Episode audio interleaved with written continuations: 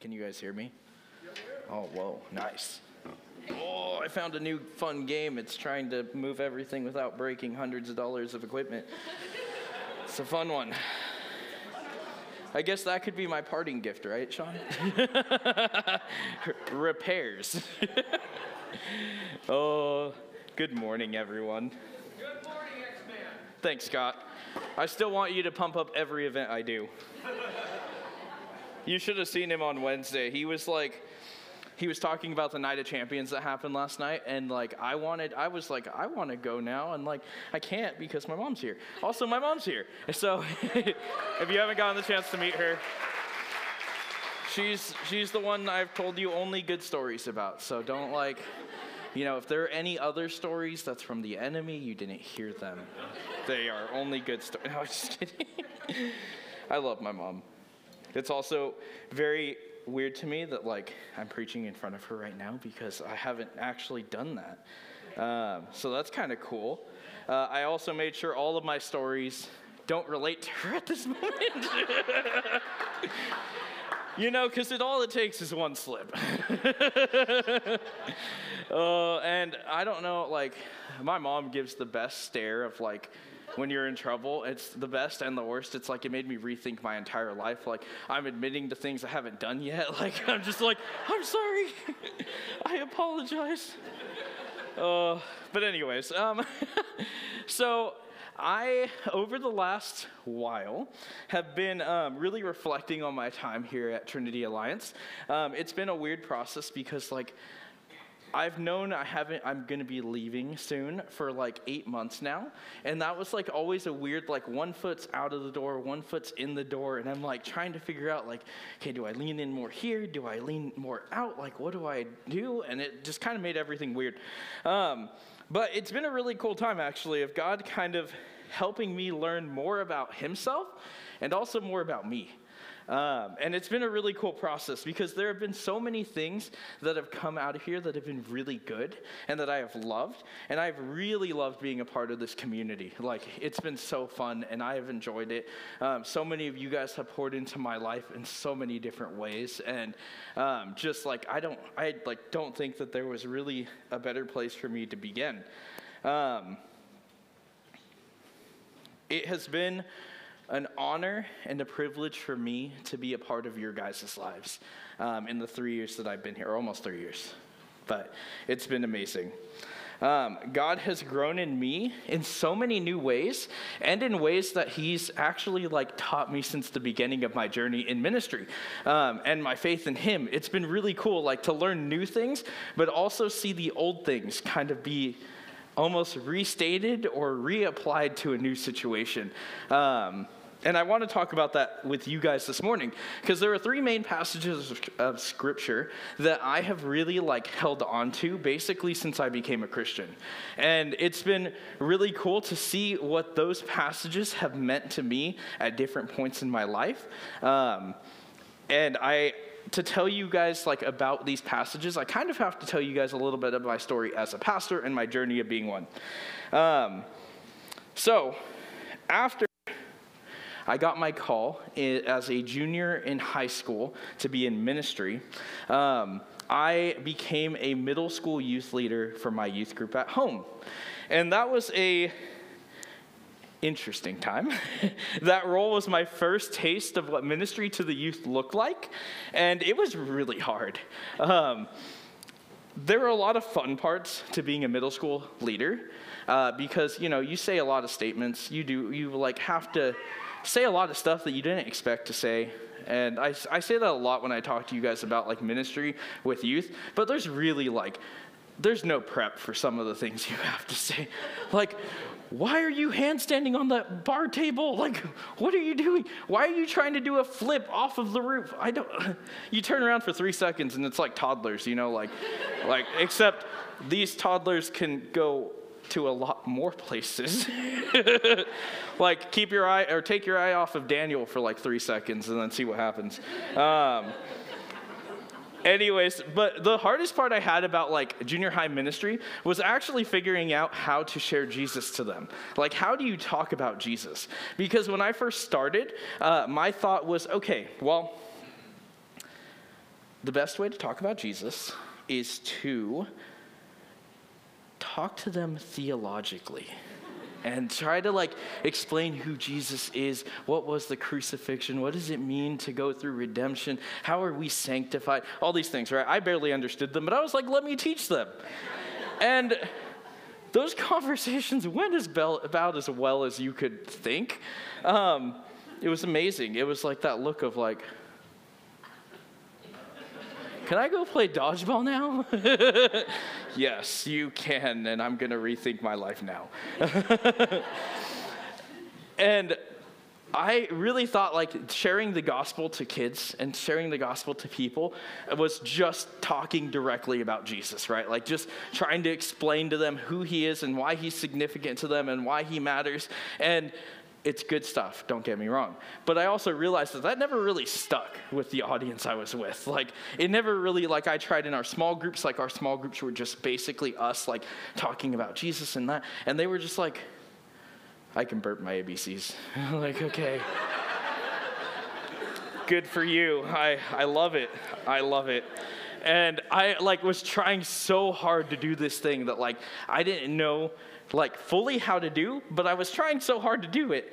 And I realized that something was missing from how I was doing ministry, because those theological conversations were not the number one thing on students' list to do.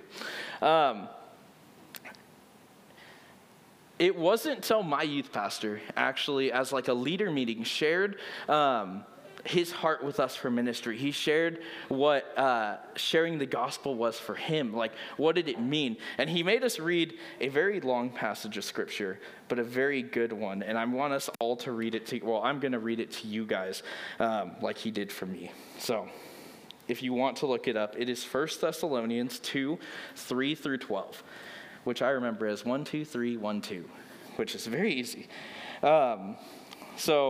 It says, "For the appeal we make does not spring from error or impure motives, nor are we trying to trick you. On the contrary, we speak as those approved by God to be entrusted with the gospel. We are not trying to please people, but God who tests our hearts. You know we never used flattery, nor did we put on a mask to cover up greed. God is our witness. We were not looking for praise from people, not from you or anyone else, even though as apostles of Christ, we could have asserted our authority. Instead, we were like young children among you, just as a nursing mother cares for her children, so we cared for you. Because we loved you so much, we were delighted to share with you not only the gospel of God, but our lives as well. Surely you remember, brothers and sisters, our toil and hardship. We worked night and day in order to not be a burden to anyone while we preached the gospel of God to you. We are witnesses, and so is God, of how holy, righteous, and blameless we were among you who believed. For you know that we dealt with each of you as a father deals with his own children, encouraging and comforting and urging you to live lives worthy of God who calls you into his kingdom and glory." I remember when that was read to me, I was like, "Oh my gosh! Like, that is such good stuff."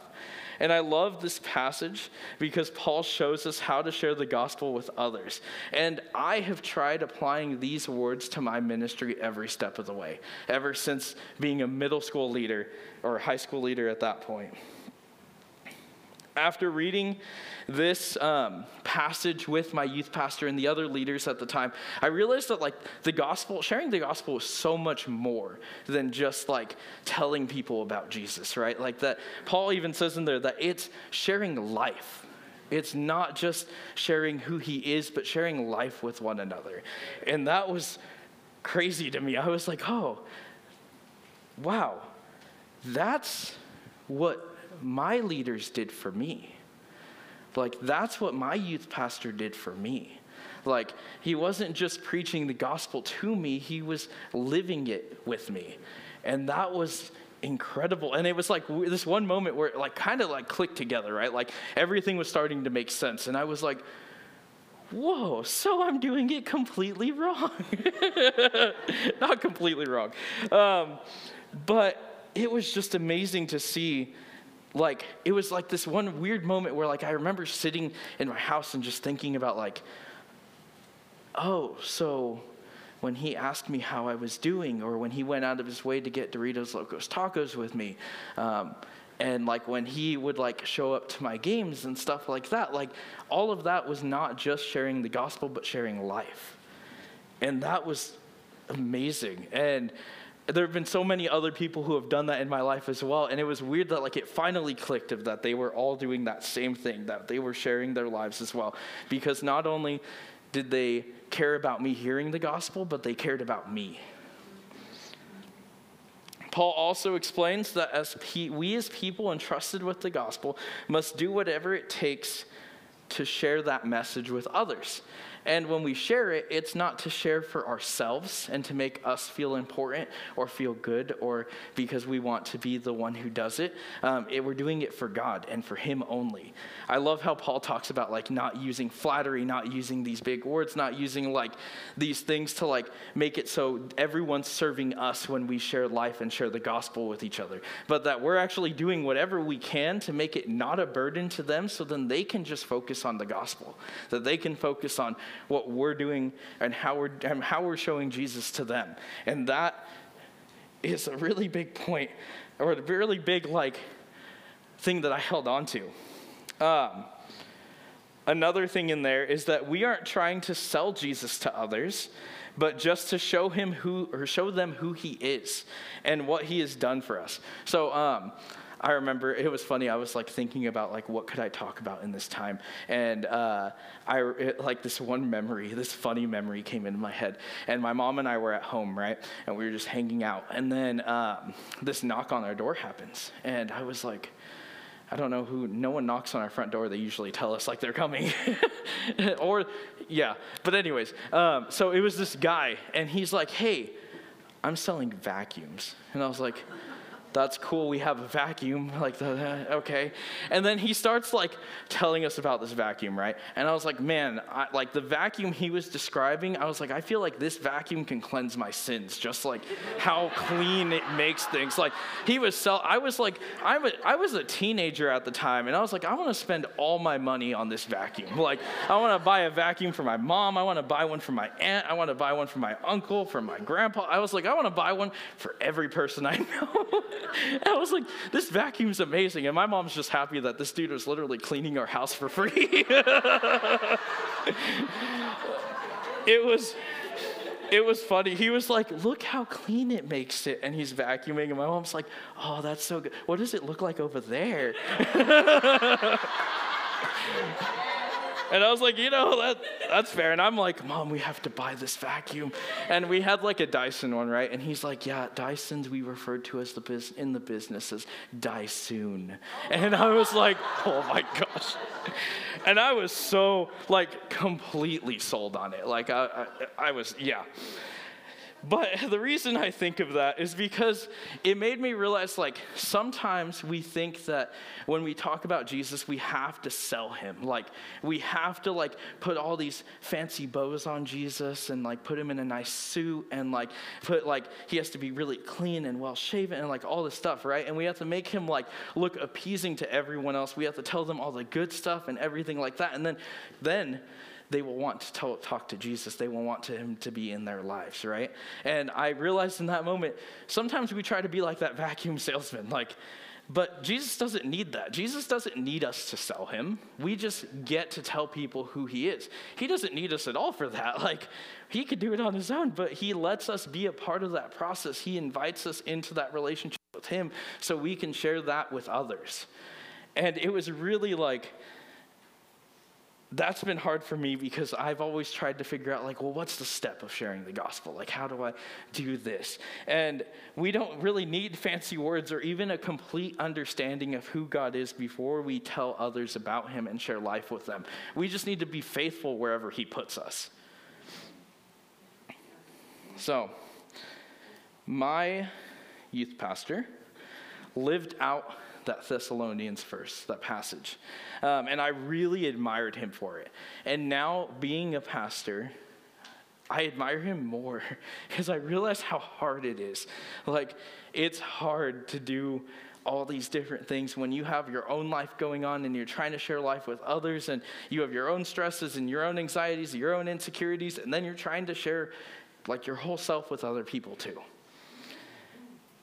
And I love that he taught me the words, but he showed me what they meant in action as well. And he did that in my life, and I saw him do it for others too. Galatians 2:20 says, I have been crucified with Christ, and I no longer live, but Christ lives in me. The life I now live in the body, I live by faith in the Son of God who loved me and gave himself for me. I have seen a lot of people in my life who have lived out, who have shown Christ living through them. And I want that to be true for me.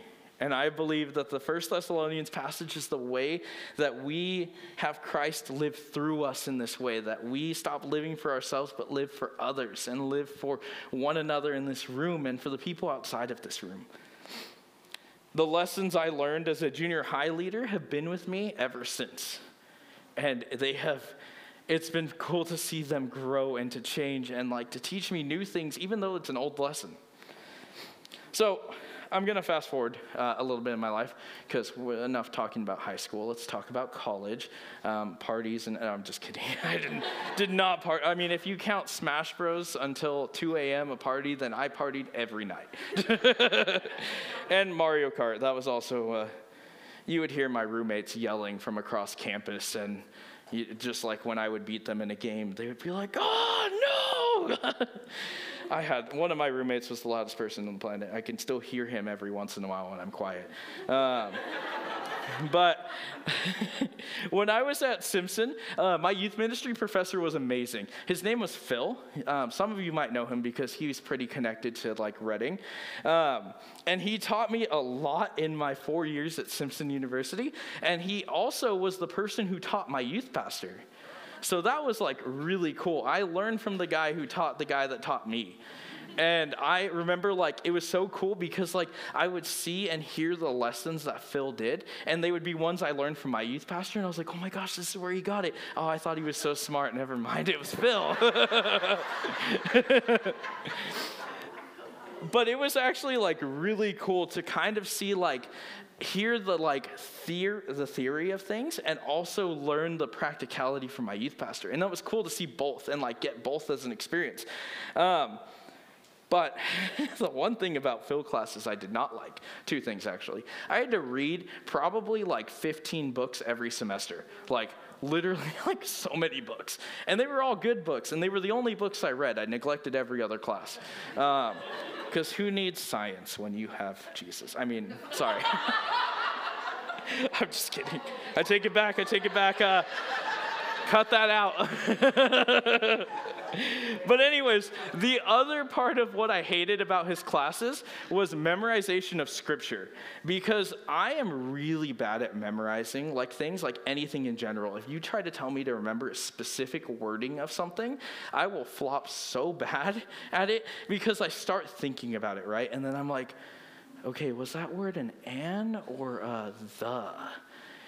And I'm like, what if it's "for"? And I literally just get stuck. And then when I get stuck on that, I mess up everything after that.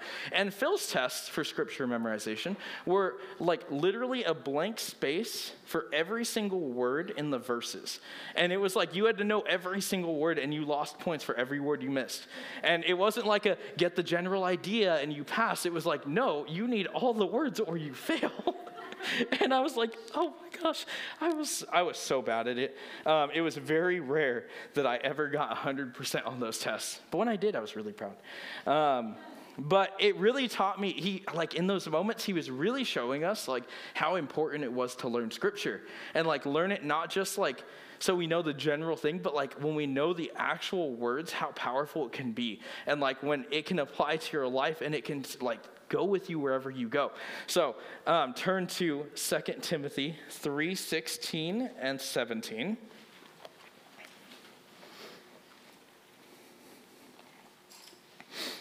So 2 Timothy 3:16 through 17 says, all scripture is God-breathed and is useful for teaching, rebuking, correcting, and training in righteousness, so that the servant of God may be thoroughly equipped for every good work.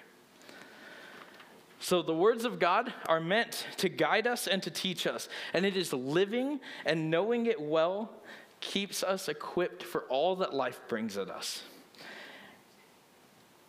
Knowing scripture in your heart and mind is one of the best things that we can do when we follow Jesus.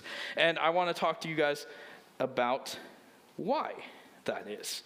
So one of the verses, so Phil, he did this amazing thing and I loved it. When we were going through, I think it was my youth ministry 1 course, he had us memorize like a ton of scripture. Like it was like 10 passages, and it wasn't just like 5 words. I mean, this one actually was the shortest one, and I was very grateful for it. But the other ones were all like long passages of scripture, and they were all ones that really helped. Like the 1 Thessalonians verse 2:13-3-12, I had to memorize that one, so I still remember it mostly. But then I get tripped up on the words, and then I mess it up. So that's why I read it. But the other one that he had us do was Galatians 6:9, and he talked to us about this one because he said that it was just one that will more than likely apply to you in ministry, because ministry is hard. He's like, those of you who go into ministry, it's not just a walk in the park, especially youth ministry, because everyone thinks it's pizza parties and like games and, well, evidently like evidence or incident reports. There we go. But there's so much more to it, and it can be so hard at times. And he had us read this just to like be an encouragement. And I didn't realize how powerful this verse would be until much later on. So Galatians 6:9 says, let us not become weary in doing good, for at the proper time we will reap a harvest if we do not give up. So I love that Paul writes this, because Paul did a lot of preaching. He did a lot of teaching. He did a lot of different things. And he got thrown in jail and thrown out of places and threatened to be killed by everyone. And it's encouraging because he didn't know what the results of his ministry always were. Like, he didn't know, you know, whether or not it would be a good thing or, like, if it would lead to something incredible. He just knew he had to be faithful and he had to not give up. And he had to trust God with the results of all the work that he put in. And sometimes he got to see it, and other times he didn't. And when I was in class memorizing this verse, I really didn't know how important it would be to me. I just read it and I was like, cool, like that's awesome to know, like if things get hard, I won't give up, whatever. Like, I mean, I assume this will be helpful, but it's not helpful right now. I'm having fun, like this is great. Then years later, I started here, and I'm not saying you guys are bad, but my beginning here was very interesting, because if you don't remember, I started here in COVID. So I had to learn how to do youth ministry in a pandemic, which is very fun. It was like, do we wear masks at youth group? Do we not wear masks at youth group? Do we have to stay outside when it's like 110 and the smoke is covering the sky? Or do we go inside? And I just like all the COVID stuff, it just felt like every week it changed into something new.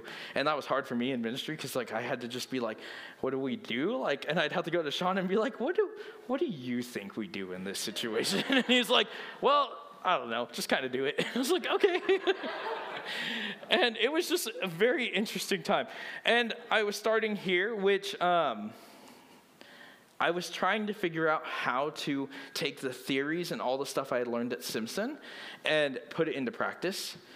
And with the COVID stuff in the midst of that, that was hard, because I knew what youth group looked like before COVID. I didn't know what it looked like during it. That was difficult. They talked about it a little bit when they were talking about the ministry highlight, but the transition of me and Becky, that was interesting, because, technically the summer I started, it was you, Becky, and Luke that were in charge, and then I was also in charge too, so there were 3 of us that were leading things, and then it just became like a weird time, And because Becky's so incredible, the students really connected with her. So then when I came in, it was kind of odd and, like, hard to connect. And that wasn't Becky's fault. She's amazing. So that's what, like, you know you did a great job when students are connected to you. And I think that, like, when I was at Simpson, right, I learned all these things about, like, how to handle if there was, like, a good person at church who was before you and then they left, or if there was a bad person at church and then they left. I didn't know how to encounter a really great person who was still involved. And I was like, I don't know how to do this. So it was interesting. There was also 40 more students than I expected on my first night. We were talking, Sean and like everyone that was in the hiring committee was like, yeah, we have 10 to 15, and then there were 50. And I was like, okay, well, this changes the way I do things. And because of all of these things wrapped together, right, a lot of my own insecurities came out, and a lot of the things I didn't think I was worthy of being in this position. I didn't think I like could do it. I didn't know, like, I just felt like I was gonna fail. And when I started, that was all I was facing all at once. And there was more things too, but I could talk about like a lot of my own insecurities and go on a lot about that. But to say all of these things, to say the least about it, I was overwhelmed. I was not having a great time starting. And again, that's not to say that there weren't amazing parts about being here. A lot of you were so kind and loving to me and like encouraged me and like got to know Sophie and I, and it was awesome. I had Scott shouting at me all the time because he knew me from before I started here. And I loved it. Like, it was so fun to see Scott here. I was like, oh, I know Scott. And there was so much that I was excited for as well, right? Like, the thing I had been working for like 6 years at that point was finally happening. Like, I was getting to be in ministry. I was getting to, like, know students. I was getting to, like, just be what my youth pastor was for me. And I got to start that. And that was so exciting. And it was amazing. And I was like, it was cool to, like, think back of where God had brought me and what he was doing in my life and see it, like, actually come into play at that point. I just didn't realize it was going to be hard. I thought it was going to be all pizza parties and fun times.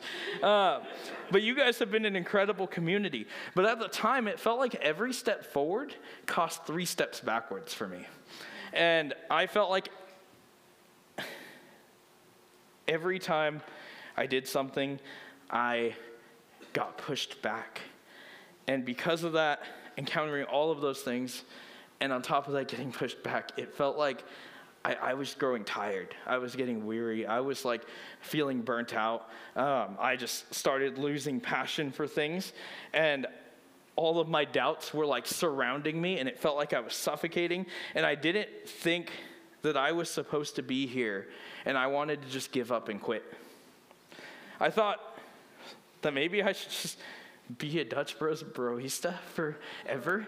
It's a broista. That's a technical term. You can look it up. Better than baristas. Broista. But I thought that, like, you know, that job was easy. Like, it didn't hurt me. It didn't, like, take things, or, like, it didn't feel like the same way. It just felt like a mindless job that I could just do. And I was like, you know what, maybe, like, I'll just do that. Like, it feels easier. I'll come home covered in syrup and, like, coffee and everything, and it'll be fine. And that's what I thought.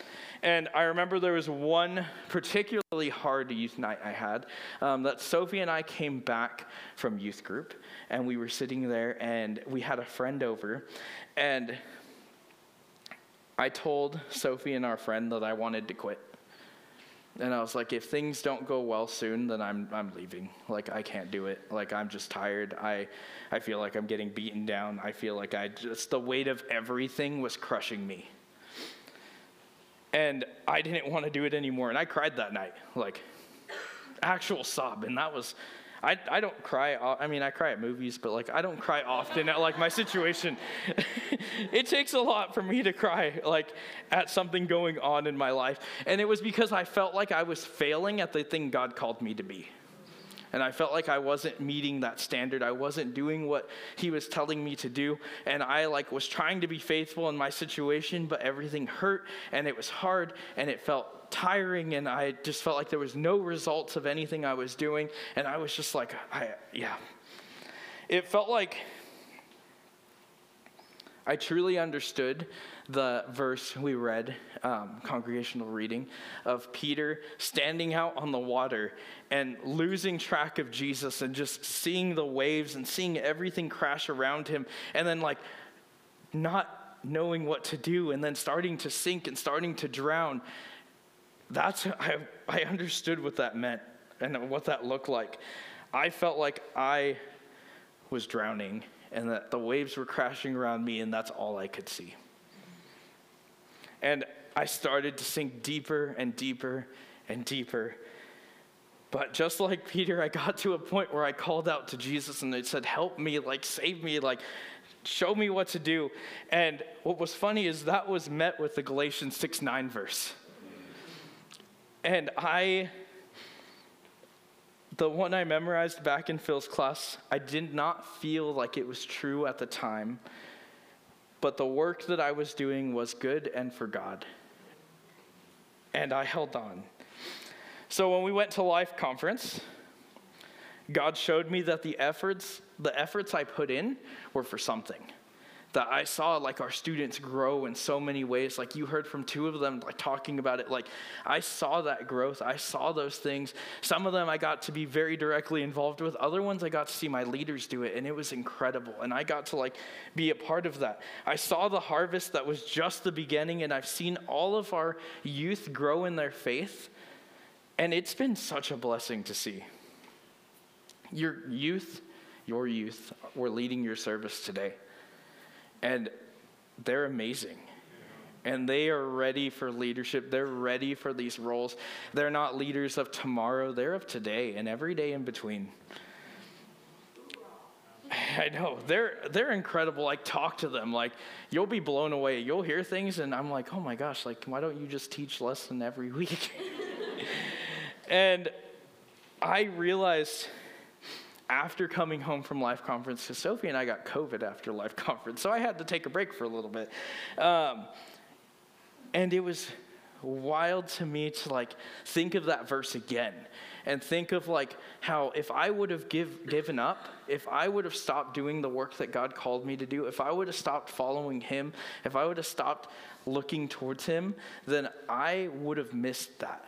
I wouldn't have been a part of that. I wouldn't have gotten to be his hands and feet in their lives and help them and go with them and do, like, life with them. I wouldn't have gone to do that.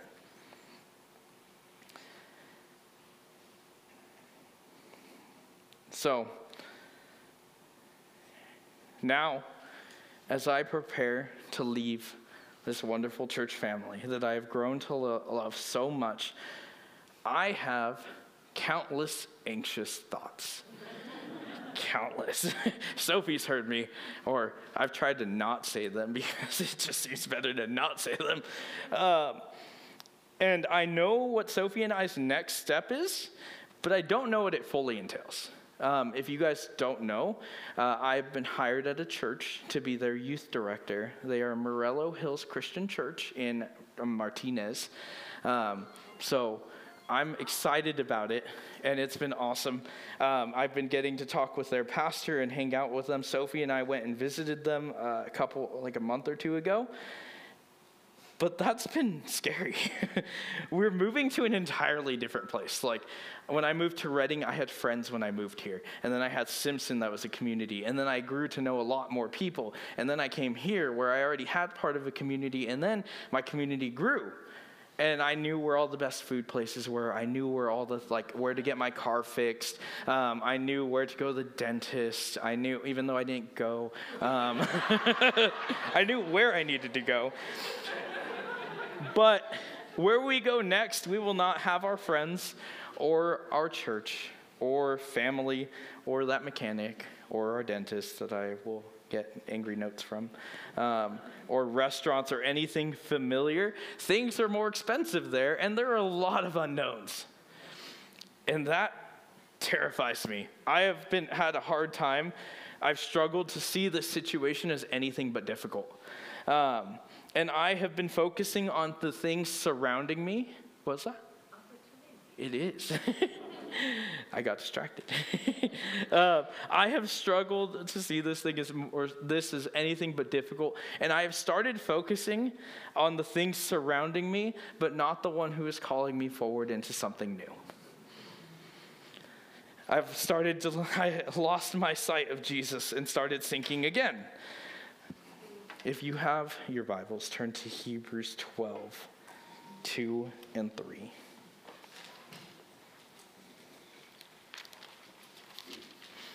We talked about this at youth group, so the youth have a head start on you guys.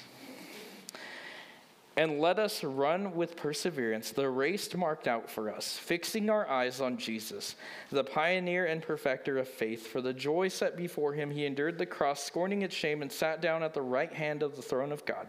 Consider him who endured such opposition from sinners, so that you will not grow weary and lose heart. The only way we can make it through hard times and uncertain times is when we focus and fix our eyes on Jesus. Forgetting all that we face surrounding us and searching for him wholeheartedly. And I have seen what God has brought me through and what he has done in my life, but I still am afraid. And it doesn't change my feelings towards leaving you all. And even with knowing all of the stuff that God has done and that he is faithful, I have anxiety over the change that's coming for us. And in the process of moving into the unknown, I've had to relearn what it means to fix my eyes on Jesus.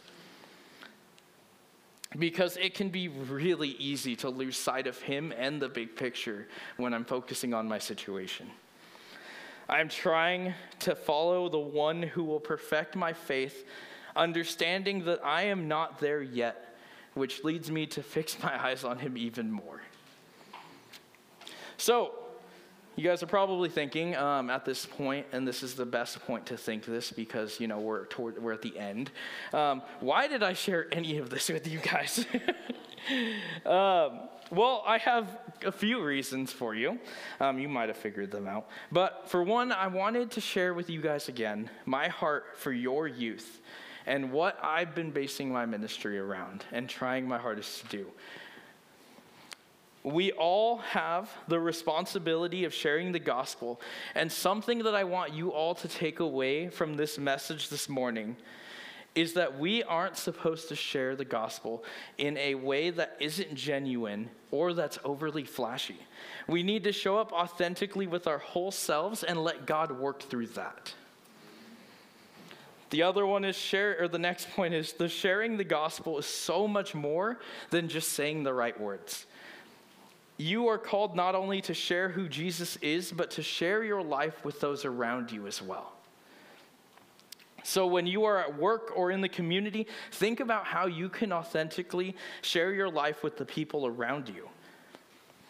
Not just for the purpose of selling them Jesus like a really good vacuum cleaner salesman, but for caring about them so much that you share not only the gospel, but your life as well. I also want you to know that following Jesus can be difficult at times, but do not give up.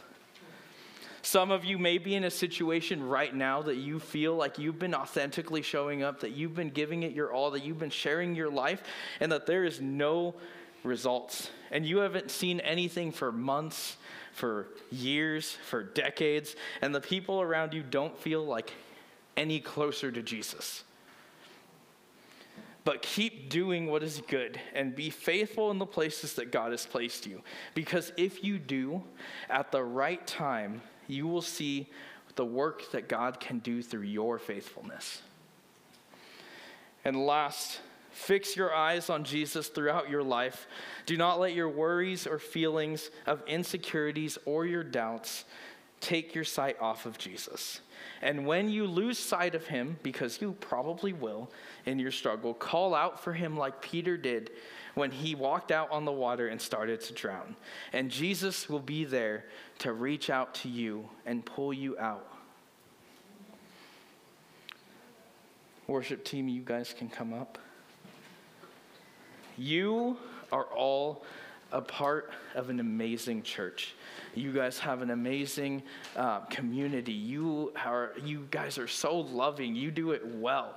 You share life with one another. I mean, I've seen it. I've been a part of it. Like, keep doing that. Invite more people into that. Do, like, whatever you think you're doing right now, like, expand it. Like, figure out, like, if you're comfortable, tell Jesus to make you uncomfortable and tell you to invite more. That's what I've learned. It's like, with Jesus, it's like, when you're comfortable, you should probably be looking to be more uncomfortable.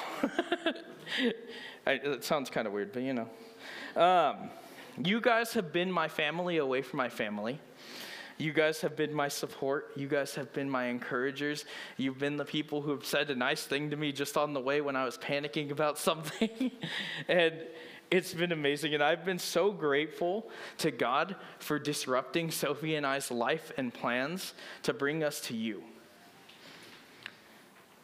I didn't know how much I would love the fact that I turned around our car on the way from leaving here one Sunday and talking to Sean, even though that was kind of awkward. But I look forward to see where God leads you guys as a church, and where he takes you and what he does through you guys and in you. And I'm excited to see it. I'm excited and proud to have been part of your church and to be here with you guys and to pour into your life and have you guys pour into mine. Thank you all.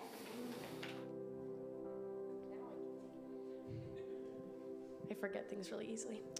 Okay, as we end our time together, I'm going to be reading from Hebrews 13, 20, and 21.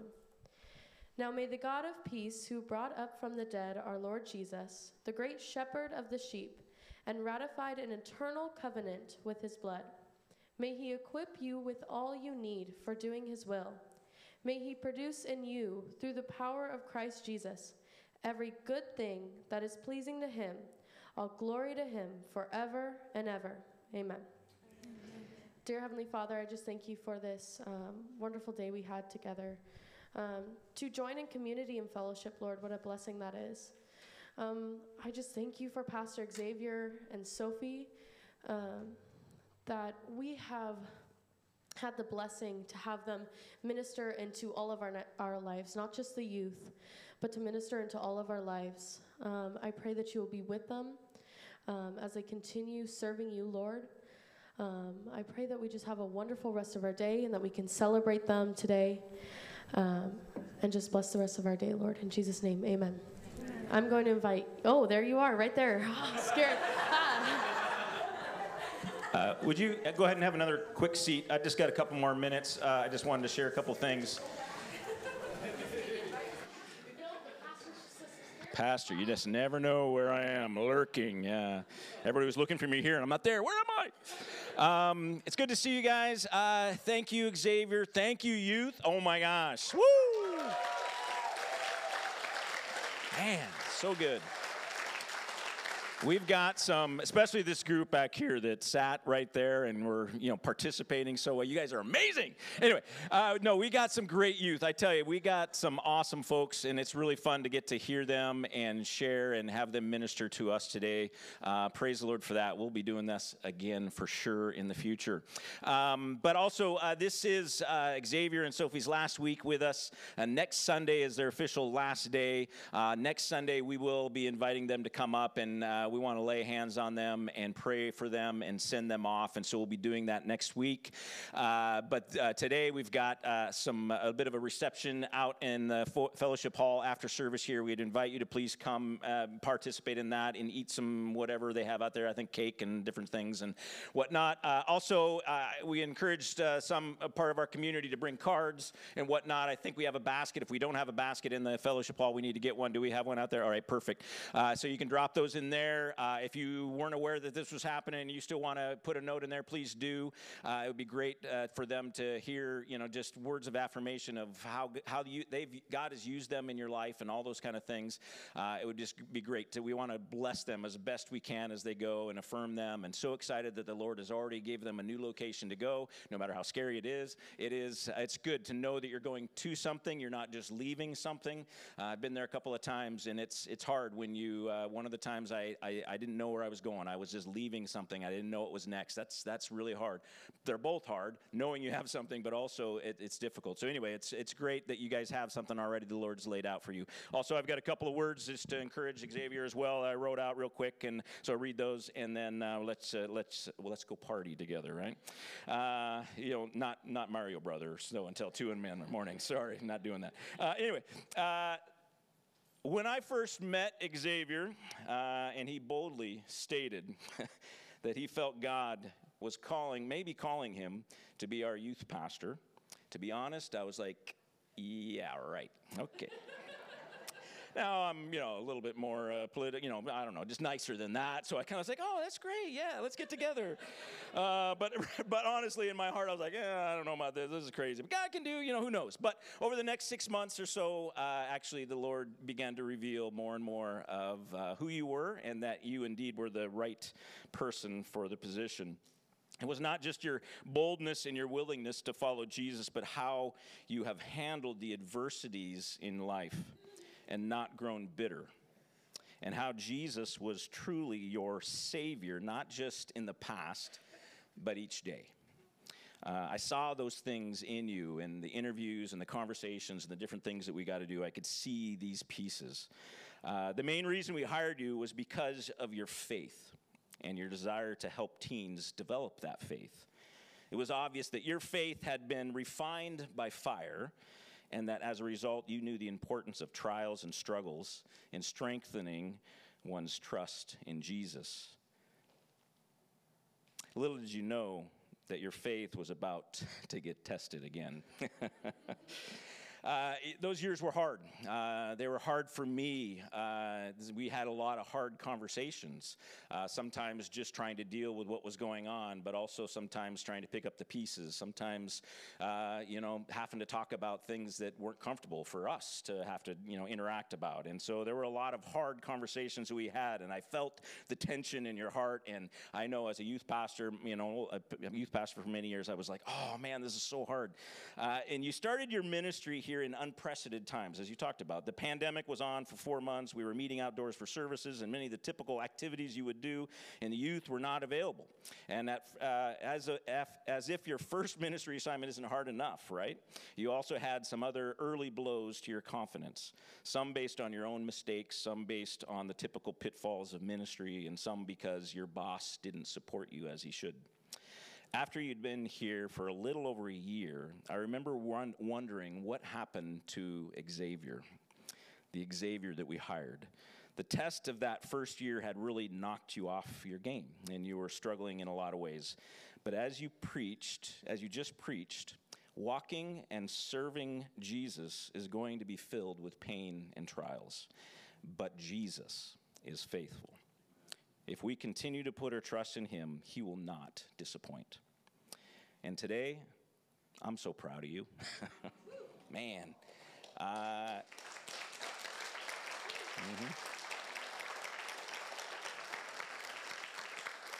It really has been a blessing to journey alongside you in ministry and in life. And certainly there's regrets I know that you have. There's regrets I have in our relationship and in ministry. But it's been such a privilege to walk with you and to see your courage to not cut out and just leave, because I knew you could have, and I was waiting for it.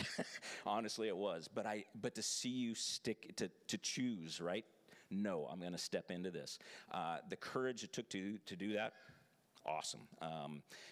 And God has rewarded you as a result. And so I just want to encourage you, continue to seek him. Keep your eyes focused on him, understanding that he's the one that you have to follow, right? It's not what other people want. It's not what even you want. It's what he wants, right? And so to keep your eyes focused on, I know you've been doing that in this last year. There's been times where you've fallen off that bus a little bit and got back on it. So keep doing that, but also understand that Jesus has empowered you to do his ministry, and he's called you.